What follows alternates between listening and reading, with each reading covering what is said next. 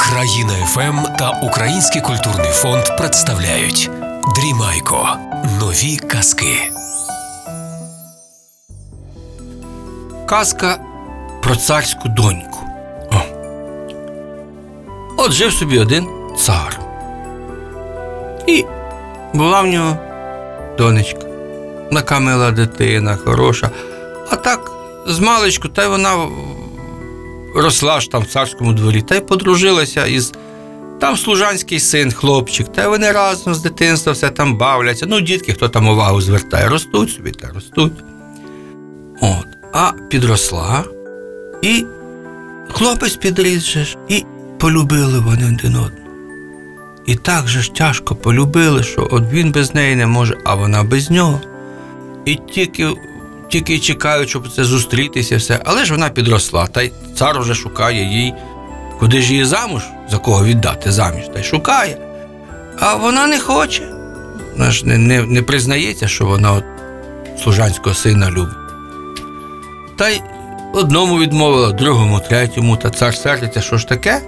Яких тобі женихів треба, то той вже ж такий знатний, та той, та той цар, а той король, а той якийсь принц, і, і, і все не такі.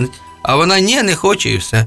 Коли це царю там знайшлися такі, та й доносять, що так і так, оце ж вона не хоче, бо вона ось із служанським сином.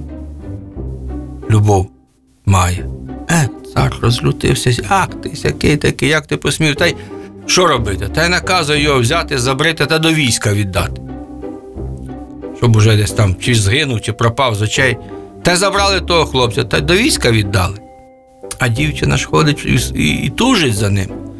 Знов цар їй водить цих всяких женихів, та такого, та сякого, та перед такого, та мальованого, та цяцькованого. А вона не хоче їх знати, бачити. Це тільки як він і приведе, вона ні, ні, а потім а він примушує та сварить її, а вона це вийде е, в садочок та й плаче. І якось так цей цар на неї там крепко ж напосів та висварився, вона бідна вийшла в садочок та каже, Боже, щоб мене еть, еть би пропала, хоч би якийсь ворон мене звідси забрав, щоб я цього не знала, не чула, не бачила. І тут же з неба налетіла чорна хмара, а з хмари вилетів великий ворон. Злетів вниз, вхопив прямо на очах у батька у сторожі та й поніс її. Та й кричить: будете її шукати на скляній горі, там, де палаци із самих кісток зроблені. Кар-кар-кар. Та й полетів. Куди там стріляти з тої пещалі, та щоб в неї не влучити? Та погоня, яка погоня, в хмару, та й нема. Тут же цар оголосив, зібрав всіх своїх там та шляхту свою, та своїх офіцерів, та давайте шукайте дочку мені. От хто знайде, от за того заміж віддам. Та й тільки, ну, а хто? хто? Де шукати? Де тут Склиногору? Не чули ніколи про неї. Потикались, походили там, скільки там. Місяць, два-три, та й нема, ніхто не може знайти. А ну лише цар думає, раз таке діло, не дуже вони й хочуть, треба такого когось послати, щоб таки хотів її знайти та любив. Ніде не дінешся, гукає, а ну найдіть, чи живий той мій служанський син, в якому війську. А він таки там добрий вояк з нього воює, й все. Прикликають його до офіцерів, взяли, побрили та до царя привели.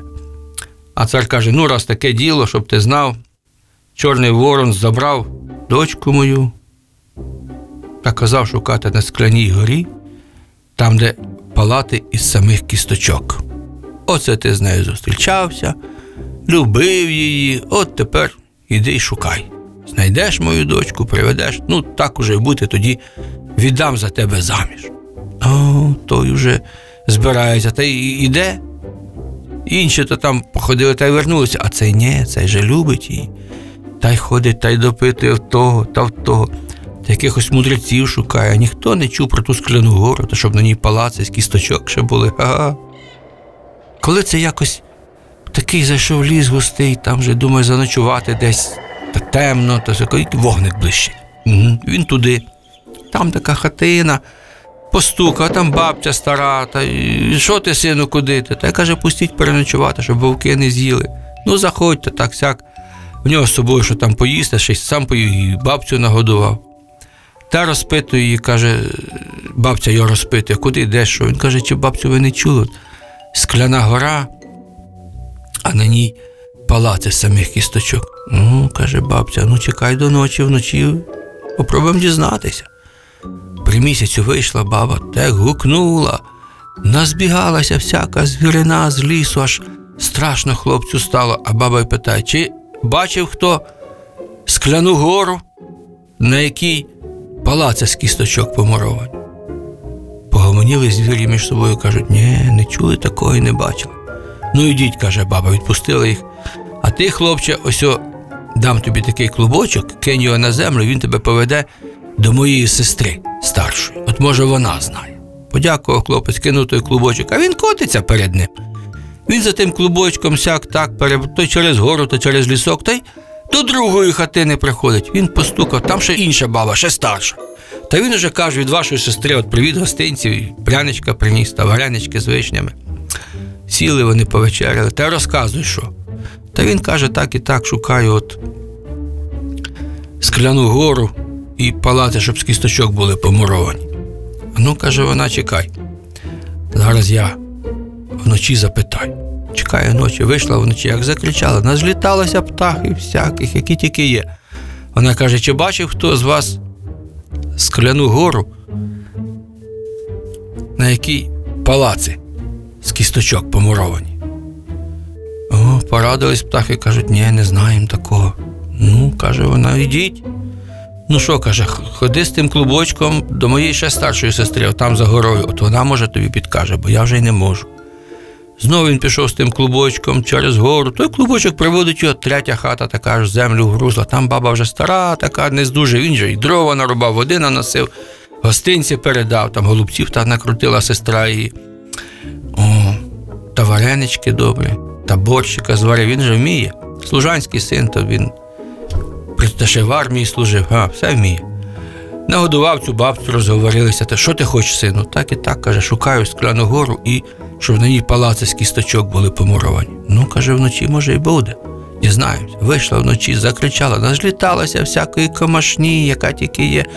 Комарі, жуки, мурашки позлазилися. Вона й питає, чи а ну чи бачили хто із вас скляну гору та щоб на ній палаци з кісточок були помуровані? Ніхто не бачив. Коли один комарик каже, а пишіть, а я бачив, мене вітер заносив, знаю де. Вона й каже: оце покажи цьому хлопцю дорогу. Той комарик летить зищить, і хлопець за ним іде. Та й коли-неколи комар просить, дайте вкусити кров'ю попити. На, кусай. Той кусає, п'є, та й далі летить, а хлопець терпить. Та приводить його комар до скляної гори. Та така слизька, що вибратися не можна. А на горі видно палаци з кісточок помуровані. Подякував хлопець комарові та й думав, як же добратися. А далі згадав, взяв два кинджала в нього такі добрі, та й тими кинджалами, та й шукає, та й тріщинки один заклав, підтягнувся, другий заклав, та на тих кинджалах сяк так, та й на ту гору виліз. Там уже майданчик такий, і огорожа, і палац стоїть з кісточок зроблений. І там же заходить, а в палаці кохана його. Кинулась йому на шию, обнімає. Він каже, пішли звідси, тікаємо. Вона каже, я б з радістю, але не можу, поки тільки коли повний місяць буде, та тоді гора світиться та видно, як спуститися можна. Давай почекай уже, побудемо разом тут.